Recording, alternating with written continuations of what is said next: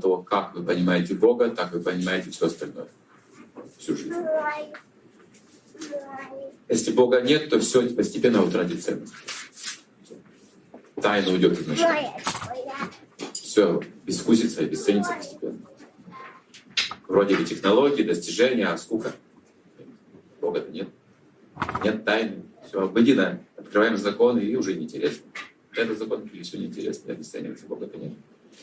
Но если вы понимаете Бога, как тайна, которая присутствует везде, в каждом человеке, в каждом явлении. Мир для вас очень интересен. Поэтому вот этот вот как бы научный подход современный, он как бы разоблачает тайны, и мы скучаем потом. Нам неинтересно жить. А если увидите Солнце как глаз Бога, а не как вот эти фотоны и протуберанцы физические, вы будете удивляться всему. Моя бабка неграмотная, она даже смотрела, как снег идет, и говорит моей матери, иди сюда смотри. Мать испугалась. Ну что там такое? Снег идет, говорит. Она точно испугалась. Либо разум, ну что у нее уже? Старый человек. Она говорит, посмотри, снег идет, Бог есть. А ученый, напичканный этой информацией, видите, он что скажет? Он какую-то скучную информацию вынесет. Никакой тайны, никакого, ничего нет. Интересного в жизни, если нет этой тайны. Вот Бог, другое его название на санскрите, а очните, непостижимость или тайна. То, что ученые называют неизвестностью, это то самое имя. И можете думать сначала так, скажем, вот познать как тайну мира. Потом как законы природы целиком, как вселенскую форму можете медитировать. Вот начало постижения, да? начало постижения сверх, сверхэнергии организованного разума вот этого да, Всевышнего. Ведь все же разумно создано, это факт. И мы должны почувствовать, думать, мыслить над этим разумом. Вот так тоже познаем постепенно.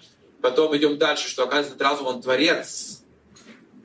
Эти вот разнообразие этой материи, как, как это происходит? Скажите, одна, это же все материя, воздух материи, вода материи, камень, но ну почему в разных состояниях? Почему она разнообразна? Все это поддерживается. Здесь все мы углубляем эти знания. Эйнштейн, он был таким. Он говорил, я только перед этим разумом могу снять шляпу и склонить колени, и это все, что я могу сделать. Говорит, просто преклониться перед ним. Кстати, невозможно говорит, осмыслить. Он медитировал на эти вещи.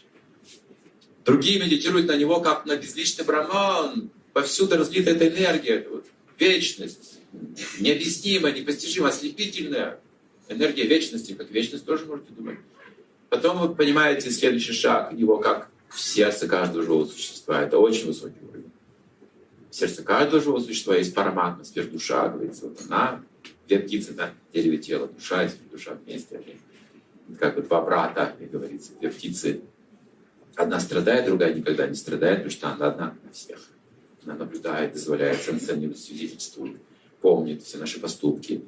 Память, знание, заверение, вот эти вот все эти вещи, которые для нас непостижимы, исходят из души, из сердца. Вы познаете это, вы познаете практически все мироустройство этого мира, если познаете параматму. И в конечном итоге вы приходите к личности уже.